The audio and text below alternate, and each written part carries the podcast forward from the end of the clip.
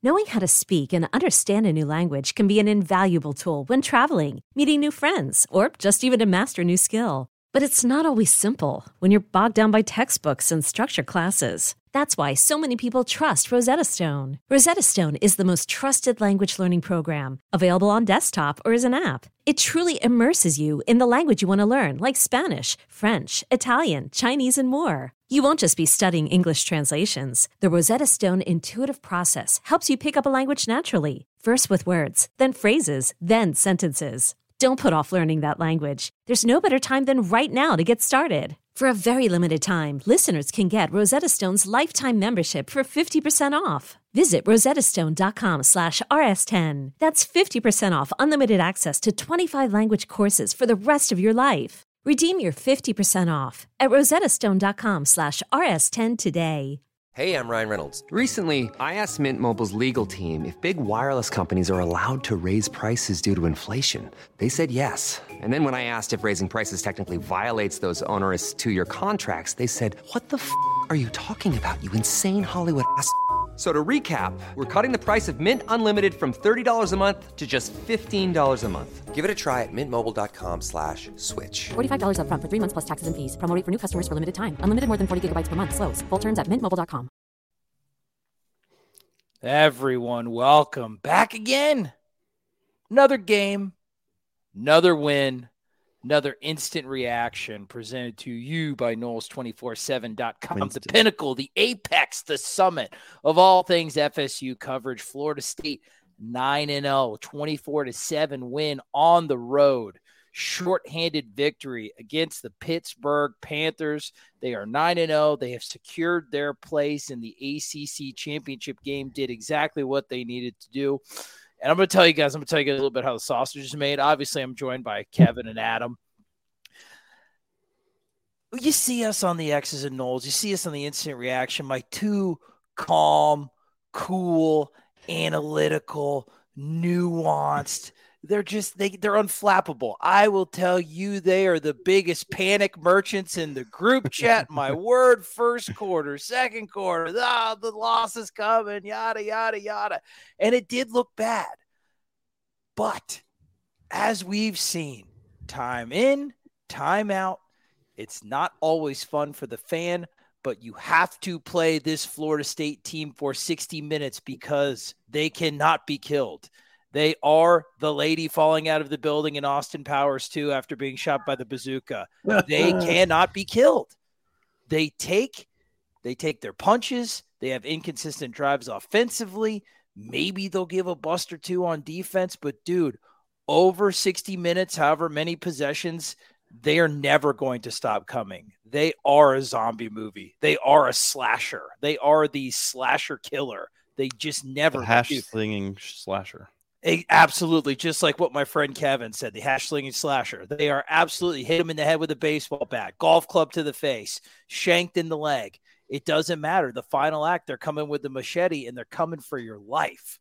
So it was ah, they really the off it depends on where you guys want to start. I'm going to let my two co-hosts give their initial thoughts of the game. It's just once again another kind of like uh, a culture victory, dude. Another just relentless, resilient, uh, impressive response from this team because they did not have their best stuff with Johnny and Keon gone whatsoever. Um, Adam, you go ahead. Initial thoughts, and then I think after Kev gives his, let's start with the defense. Let's keep it positive. Oh, my initial thoughts on the defense? No, give your initial thoughts on the entire okay. game, and then I think we can dive deep on the defense first. Then we'll get to all the offensive stuff. I, th- I think my initial thoughts are if if I knew that Keon and Johnny weren't going to play, that this is kind of the score I would predict, um, mm-hmm. knowing what what's kind of going on there at the wide receiver room and how many guys are banged up. Um, I, my my biggest frustration and aggravation is I thought last week he took a step as an offensive line, and then this week he felt well. I don't even know maybe it's an offensive line is the correct phrase. As a you took a step in the run with the run game, maybe the fourth quarter of Duke when you got Jordan involved and he was running around like crazy, and then last week against um, Wake Forest, you popped them on a couple runs also, but it just felt like the offensive line was kind of finding their way and John a little bit more, and you were starting to move people. Um, somewhat, you know, to the extent mm-hmm. that this group, their talent level is going to allow them to do. And then today it just was like, I mean, hey, come come get us. And I just felt like my frustration was the offensive line. I felt like, and I've spent so much of my time watching that group that it's hard to be, it's hard to feel like, oh, this is going well because it's not really going that well for them up front most throughout most of the game. Um, so yeah, I mean, I was aggravated with what they were able to or what they were not able to accomplish with that front. And you know, you know, Pitt's going to be attacking. They're going to come downhill. You, you, just feel like you're going to be able to pop a couple runs on them, and you know, late in the game they were able to do that. Um, obviously, the big Trey Benson touchdown run. It's great to see Trey get that. Yep. Uh, as everybody and their brother's been clamoring for Lawrence Toafili and everybody else to run the football. You know, Trey Benson reminds you what he can do every game with, at least one touch. Um, so he stacked a good week last week on onto this one uh, with that big run. Ultimately, my overall thoughts are like I thought the defense was going to do this. This is what I kind of expected. Was a little disappointed that Fentrell Cypress was kind of getting attacked and picked on, and they were able to blow a couple. They were able to get a couple assignment busts out of him, and we'll look at that more on, on tape. But uh, offensively, man, it, its offensive line just continues to kind of disappoint, and that's aggravating. Well, 500 total yards against a, a Pitt defense that I think we acknowledge is pretty good, like top 40, top yeah. 50. Mm-hmm. So not to, about about the level of the Wake Forest defense. They yeah. do it a little bit differently. They're worse against the pass, and they are actually pretty solid stopping the run and stopping the explosive run game. So this is one, and they for on the ground. To your point, Adam, 137 attempts, only 138 yards, 3.7 per. Pitt really bottled them up. They really did. Now this was a game going in it it was I expected a similar game plan to last week. Hmm. Not to jettison the run game, but you know what, dude? Just lean on your passing game. Just they're bad at defending the pass. They give up right. a lot of they give up yeah. a lot of mixed tackles. Very good, no boy Rex. Noles one twenty four seven for Noles two four seven. Absolutely, I'm sure that's why Mike didn't want to score that last touchdown at the end. It was solely for us. I agree, but I the thing is, and I think they would have done it too, and I think they would have been more effective. It was just one of the worst low level teams to have your wide receivers out against. I'm with you. They could not get the run game going. They try to do it a variety of different ways, and it just uh, they're just I don't know. I, I just don't think they're a competent running team. They can out depth you and they can wear you down and they can pop an explosive. And that Trey Benson run, like you said, was the kind was the dagger. That's what killed it. But it is what it is. That's a good point. They didn't really run the tempo and the spread stuff. There was a lot of compressed formations early. Yeah. We and we, if you listen, we know that that's yeah. we don't like it. We don't like it at all. But Kev, maybe give your initial thoughts and maybe what do you think of the offensive game plan with your receivers out? Did did we put our guys in the best position to win? They did win, but what did you think, at least early, and how it progressed? Yeah, I think the blue chicken uh, said it here. Are you shocked that FSU went tempo and played four wide? Benson topped his long run, right? So they they really want Morlock to be an inline blocking tight end, and same with Bell. And they have their moments, but that's not the strength of the team. Um, and you know they're not the only culprits. Uh, you know, the, there was like AB was talking about, the offensive line didn't have their best day. Uh, but when they did open it up and spread things out, they, they got a couple shot throws. They were able to kind mm-hmm. of get underneath those safeties that were trying to take away the deep ball. Um, they were covering you pretty well deep. Um, so most of the success throwing came when they were able to get over the linebackers under the safety there mm-hmm. on little like posts and um, deep pitches. And when they went to that, they they had a little RPO game going that they hit you know, three or four times for for big chunk yardage. And to me, it was a little frustrating because they they you kind of knew they had that right that was there and in the first half it felt like and even a lot of a lot of parts in the second it was like they were just burning burning plays trying to get counter to go or trying to get outside zone to go uh, out of these like compressed formations trying to kind yeah. of play their their brand of football, which I get. You're the number four team in the country. You should be able to do whatever you want against two and six Pittsburgh, but they couldn't. And when they couldn't, they would burn one down. And then you're having to ask Jordan Travis to consistently get third and eights. And so you're, you know, stalling on a lot of drives in this first half because it's just it's just not working. And then when they finally just said, all right, we're gonna you know throw the ball. We're gonna try to get those RPOs going. And to be fair, they did hit those two fades to Ja'Khi mm-hmm. Douglas. You know, against wonderful throws, uh, wonderful yeah, throws. throws. Throw back to 2020, 2021, Keyshawn Helton slot fade days. Oh, Ja'Khi Douglas is a freshman. Yeah, yeah, yeah Miami, I, Notre Dame, Ja'Khi Douglas. Kev, the one thing, the one thing I would add on to what you were kind of saying though, and we discussed, we said it in the um, in our group text was that it felt like JT maybe missed a couple reads on some RPOs early out of those compressed formations. Like if you've watched Pitt, like trying to get their trying to get one on ones with their safeties having to come from 10 yards is a way to attack them, which is why you ran some of those compressed formations because you wanted the outside zone with the with the um, RPO going the opposite way uh, uh, to Bell or to whomever yeah, yeah. on that little arrow route. And we've seen them have success with that in the past. And it's just felt like today, I don't know. We'll see it better when we watch it on film review, but for whatever reason, it just didn't seem like they were JT wasn't pulling and throwing those. They were they were forcing the handoff there. So that was uh that was aggravating because it, seemed like a couple times that, that, the arrow was open and he just gave it off anyway on on, on some short yardage stuff. Um and, and it got stuff. Like I mean, I think if if this offensively, if Toafili doesn't fumble, it, it, you know, and you get points, um, what was it a 94 yard drive i was in the car for that one so i didn't no it was a good drive dude and that was the beginning of the game where the, the, the, name of the game was on offense they wasted too many possessions at the end of the game yeah. i think they were kind of careless with them to be honest yeah. with you because yeah. they expected with how great the defense was playing how limited the Pitt offense was mm-hmm. that they would continue to get the ball back and probably get in good field position now there was a miscalculation. Pitt got a couple more explosives than they planned on, yeah. which is going to happen over the course of a game. I thought they were a little too kind of lackadaisical with their making those possessions count, um, and it almost bit them. The quality shined through in the end. But I'm with you, Adam. There was a I, I want to talk about defense first. We're already talking about the offense. Just let it ride. There was a head. there was a hesitancy from Jordan to run the ball to, to throwing it at the last minute. I think that he settled into the game. I think once he realized that he was going to have to be the guy, and he hit some he hit some really high level throws. Yeah, His did. numbers 22 with 36, 360 yards, one touchdown through the air, one on the ground. He he helped you win this game because his receivers were not getting separation at all. Credit to Ja'Khi Douglas for having a nice catch.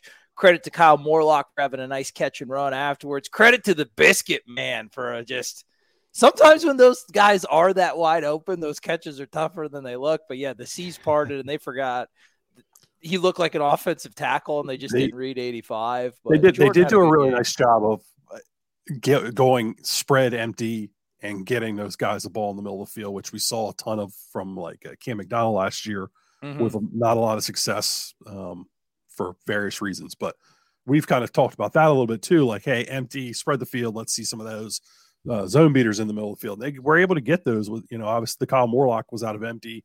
He breaks a tackle or two tackles or whatever guys run into each other, and he's taken off for for 65 yards. Like it was nice that they were able to kind of get some of those um those zone beaters, those plays yep. open and available, get the ball to the tight ends and let them be explosive in the middle of the field. Like it, I don't know. It, it reflecting on it right now in my head, like how the game kind of played out, like it, it feels like you were really close to blowing them out, but you were really close to getting not, not upset, but like this being a lot closer than it really needed to be. It, yeah, you were on the track to an upset if you didn't do what you do in every single game where you yeah. wear them out, you play all those guys, and then especially with the way the defense was playing, it was just getting pit to get into double digits was it was it would be a tough task for them. Kev, what do you think of the offensive game plan? What do you think of the play of Jordan Travis? And is this a game where you it makes you worried for the rest of the season, or is it just an aberration going on the road and absolutely a field that just looked like my face? It just was like churned your stomach, just absolutely atrocious. It was an ugly, gross, unkempt field, terrible environment without Keon and Johnny, do you just kind of throw it away as an aberration? How are you feeling? Yeah, so I, am seeing a lot of criticism over like the play calling, and it, we've we've done our own fair share of criticizing the play calling, and I I think that you know it's it's it's a kind of offense that can be frustrating at times because you'll it's one that's built on explosives, right? They're trying to hit that deep ball, so you'll see two or three drives in a row where like you know they get one first down and it kind of stalls out because they don't hit that shot. Mm-hmm. Um, it's it's frustrating to watch it in, but that's just that's that's the DNA of the offense, and mm-hmm. we've seen it be a top a legitimate top ten offense all year. Um, and it's felt frustrating at times, but I would I would caution you to criticize the play calling too much. Um, you just really didn't have your weapons. You didn't have your receivers. No. Good receivers win football games in the modern football era, right? Ohio State is the number one team in the country. And a big part of that is because their quarterback can be absolute garbage and Marvin Harrison's going to bail him out, right? Uh, so, um, look at Missouri, what, like even a team that has like kind of like middling pieces surrounding them, a kid like a Luther Burden, like that's enough. That's enough to take Missouri to like a seven, eight win like team. Like you're right, dude it's it's becoming different than it used to be. Having a having an elite top of the mountain wide receiver, that is a difference maker. That is a huge war. He's a war machine, a wins above replacement machine. Yeah, that, this team looked a lot like Florida State 2 years ago tonight just offensively because you just didn't have anybody that was winning one-on-ones on the outside.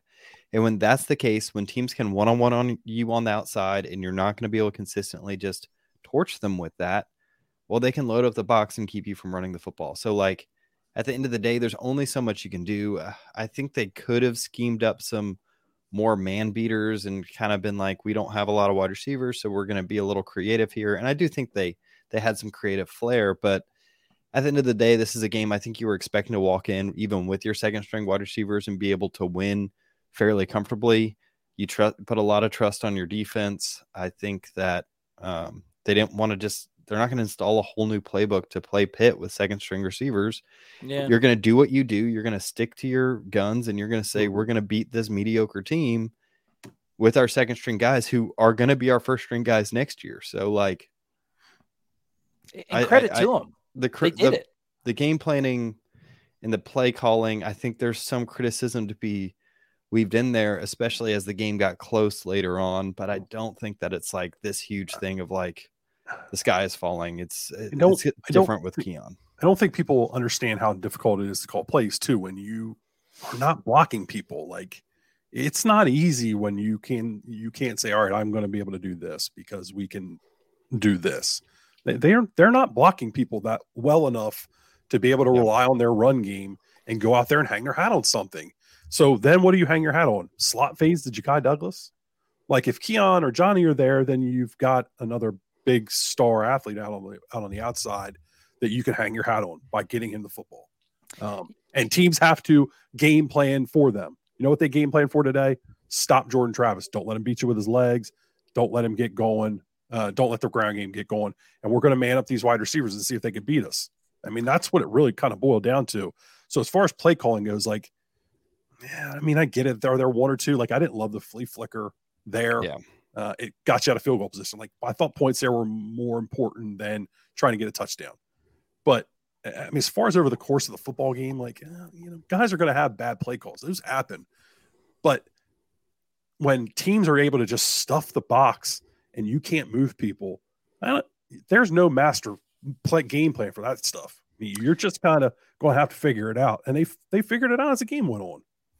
I think too. I think this is a perfect example of why you see Mike Norvell so in love with verticality and explosiveness, because you you can see how teams can defend an offense full of some pretty talented people and a very very good quarterback at the college level when they do not expect like respect your explosive cap- play capability they can defend the crap out of you, dude, and they can be very yeah. aggressive and they can gain confidence over the course of it. So it's not even just missing Keon and Johnny their production, like the passes that they would have caught, the touchdowns that they would have made. It's just their mere presence on the field allows Pitt to call their defense a hundred percent differently. Yeah. The With, pure schematical standpoint, the, the, the schematic difference that they make for you I mean, we how many times have we seen Keon getting bracketed? That means there's only nine other guys to play defense with because two of them are on him. Well, that means there's only so many dudes you could put in the box because you're going to have Johnny on the other side. And guess what? They might bracket him or you're going to get solo coverage on him. Like solo coverage on Johnny versus solo co- coverage on Kentron, who hasn't been right this year for I don't know what's going on. So don't even bother asking, is he hurt? I don't know. Um, mm-hmm. but there's a hell of a big difference there. And when you've got a guy getting bracketed, and now they can't roll an extra safety down the box to stop Jordan uh, with the run game, or to or to load the box to stop the run game, it makes a big difference. And I, I agree. The offensive line isn't good enough to play uh, what a seven or six on eight football against a quarters team, which is what Absol- they got the majority of the night. Absolutely. The, the it was Pitt was able to play the numbers game because they didn't respect you over the top. The yeah. safeties were yeah. You heard those kids' names called all night. That McMillan kid, all those guys yeah. were extremely involved in run stuffs.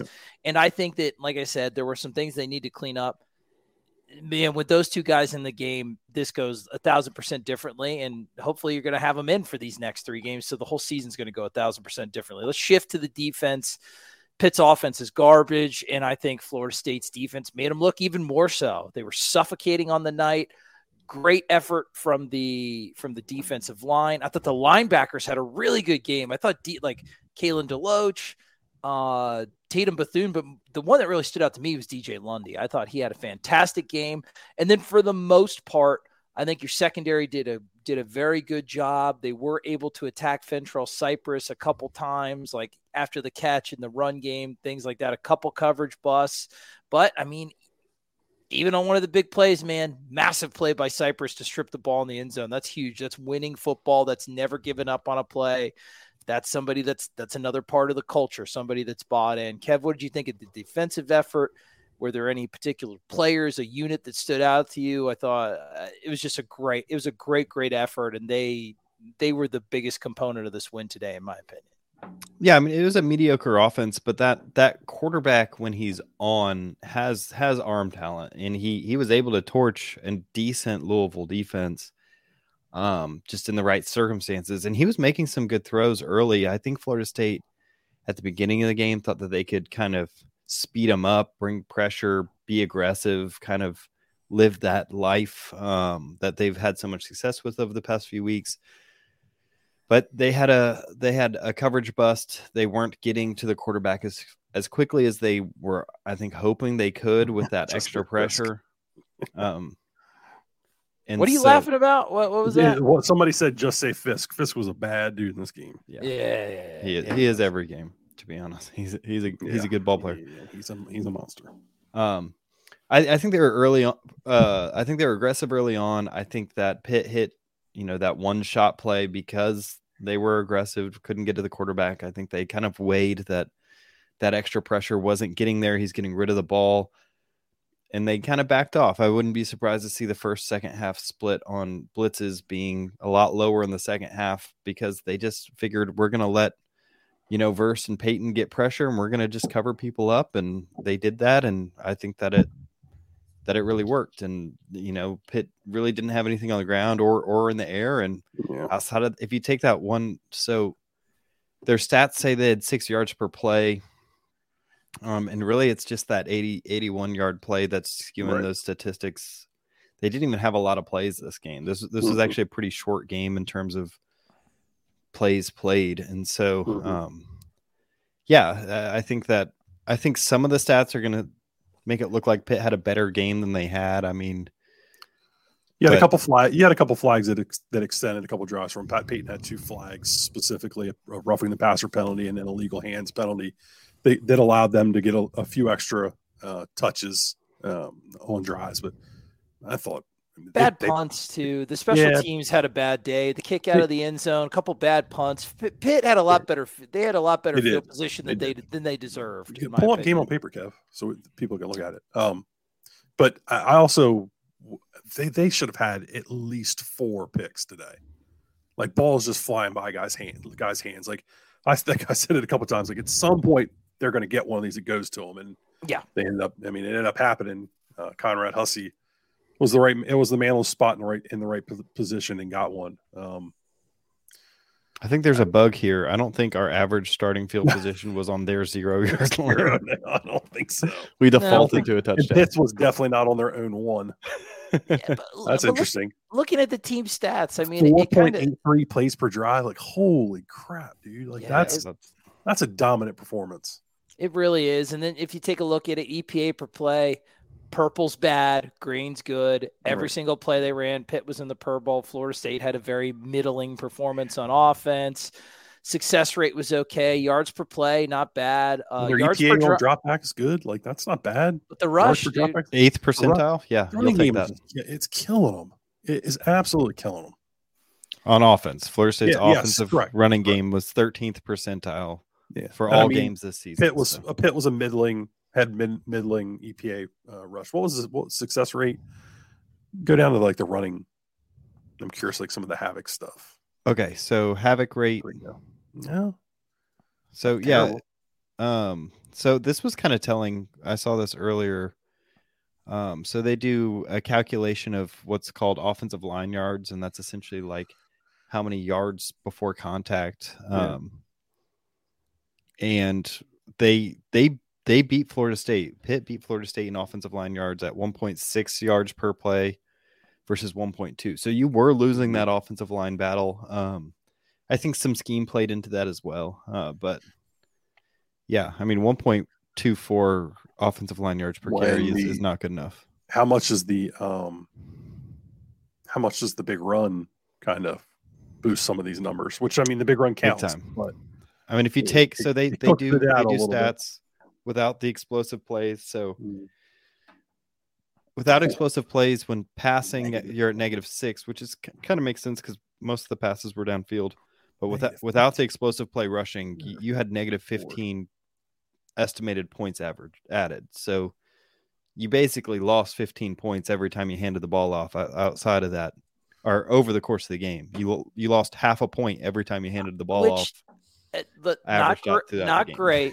But this is an offense that the foundation is built on explosivity. So obviously That's these numbers true. are going to be more dramatic than any other teams. However, that's telling in your eyes and the numbers matched up. They had a hell of a time running the football, but I t- I don't know how many teams in the country are going to be able to consistently run the football when there's eight or nine guys flying into the box when you got safeties flying in. Like the type of defense that Pitt got to play because they weren't worried about anything on the outside Yeah. is not a defense that you can play against Florida State any other week. So I don't want to dismiss it.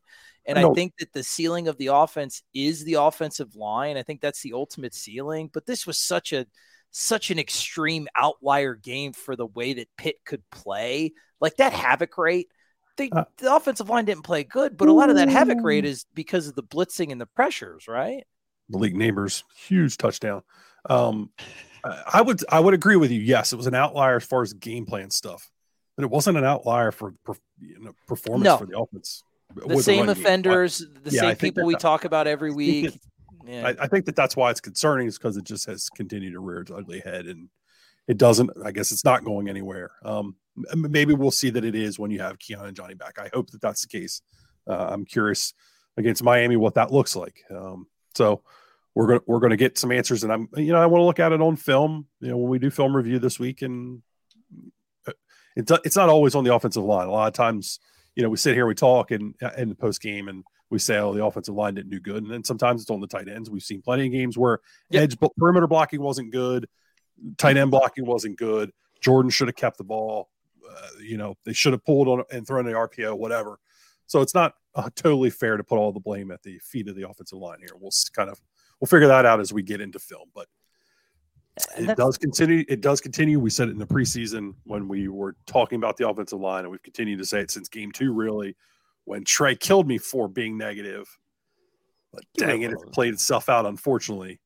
The- yeah, they're the not, they're not. the They're you're they're you're nine and zero, so you're not. yeah, I you mean, are, you're right. nine and zero, so you were still You're a right. little bit neg, but you were I on was. to you were I on to something. I can even acknowledge that you were on to something. It's one of those deals where not only did you miss two of the best receivers in the country, you missed the best perimeter blocking receiver in the Yeah. country, and a dude in Keon Coleman who probably he's probably got a- two of the best. Probably Dude, he's got a best. fun little highlight reel. He is, dude. Yeah. He's just powered by McChickens and Oreo Mc. His, if you guys ever see it, like his pregame meal from McDonald's is Oh, absolutely nuts, psychotic. dude. I love it. Dude, Oreo McFlurry, uh, two uh, hot and spices with two hot and cheese, spicy with cheese. Yeah. extra mayo, a ten piece Dude, nug, and a Dude, medium I fry. can't imagine how is he not crapping his brains and probably honestly a uh, like a like a large McDonald's Sprite on top of it for like Yeah, what- fuel. like- all right. Um, Well, here's the bottom line, Trey. I think you said the best thing. They're nine and zero. And bottom line, like I th- I've seen some stuff. You know, people are uh, why didn't Mike punch it in there for cute points and all? They're nine and zero. Oh. You're locked into the ACC championship game. You've got Miami coming town with a big game and a big recruiting weekend and an opportunity to continue to plant your flag as the best team in the state. Like the college football playoff crap just doesn't matter right now. No, it'll matter in three weeks. Matter. It's going to matter in three weeks. Right now, wins are the bottom line because if you go undefeated, you're locked in. It might matter like for this week for the fake rankings that come yeah. out this week. It's a week to week thing, but guys, you're in the, Washington. You're Washington in the played like crap the last three weeks. It doesn't. Yeah. It's whatever. The, right. It, it, might. You might get mad on Tuesday when the rankings come out, yeah. but ultimately it doesn't stacking up the wins matter. You're in the in game now. You're basically, if you're a basketball head, you're in the March tournament. I like it. This was the tough game against Vermont, like the four or the three and the 14 seed, yeah. and two of your best players are out, and you beat them by 10, but yep. you were kind of losing into the second half. It don't matter, dude. Yep. Stack the wins. The wins are what matter. Florida just took a big fat L in overtime to Arkansas today, like in front of some good receivers. Could, like you don't could, want that to happen. Could be doing that garbage. Yeah, and both those good receivers are going to be in Tallahassee next weekend. So Kev, I, I, we don't normally do this on the instant reaction, but I'm going to do a little bit of a change just to end it because we are into rivalry week, and like I said, being the calm, cool, analytical mind, you absolutely despise Miami. what do you think about FSU's? Like, just give me your initial thoughts. I want you to kickstart Miami hate week, and just kind of give me your initial thoughts on what you're thinking about Miami in this matchup and stuff like that. Yeah, so you can you can look at Miami's stats throughout the year, and I'm going to talk about this more in my my preview video. But you can basically draw a line after the month of October, and in the in the month of October they were a top ten offense, and the month of November they were a below average offense against not good defenses outside of Clemson. And then you look at the the teams they played in October, and it was you know Temple and was it was essentially nobody in Texas mm-hmm. A&M.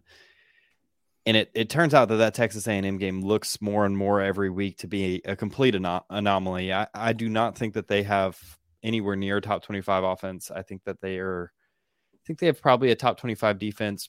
We're talking top 50, 60 offense. I don't think they're I don't think they're that much better than the Pitt team we played today. Um, you just kind of flip like I think the offense was a is a little bit better than Pitt's offense, but I don't think their defense is much better than Pitt's Pitt's defense. I mean, they got a, some defensive tackles, but I think Pitt's secondary is better.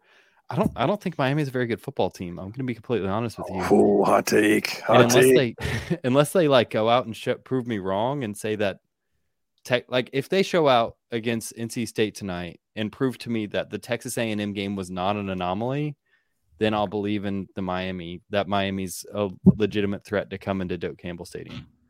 Fantastic. I love starting off that way. Kev, you're the best. Stay tuned. His previews are the best. It'll be great. We've got a just a fat week of content on Noles 24 7 biggest recruiting in-game weekend of the year. Mm-hmm. Awesome previews from Kev. Going to do a little Nole Thy Enemy on the bench is going to be cracking and just firing off on all cylinders as always. Adam's going to be on the board insulting people and giving just great analysis. Everybody is amped for Miami Hate Week. It's going to rule.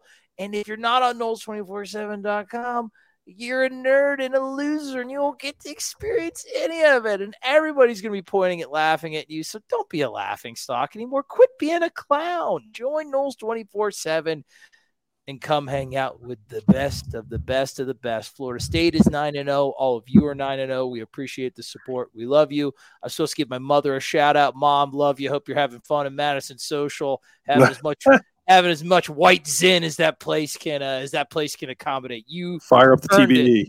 You earned it because you raised me. Love you. Battlesend.com. Throw Thank the you. money right now, and yes. uh, we'll see you guys next week. Keep chopping. 9 0. Celebrate and save at Ashley's anniversary sale with hot buys, your choice of colors starting at just $3.99. Ashley Sleep mattresses starting at $2.50. Plus, receive a free adjustable base with select mattress purchases and shop top mattress brands like Stearns and Foster, Tempur-Pedic, Purple, and Beautyrest Black with 60-month special financing. Only at Ashley. Subject to credit approval. No minimum purchase required. Minimum monthly payment, down payment, tax, and delivery may be required. See store for details.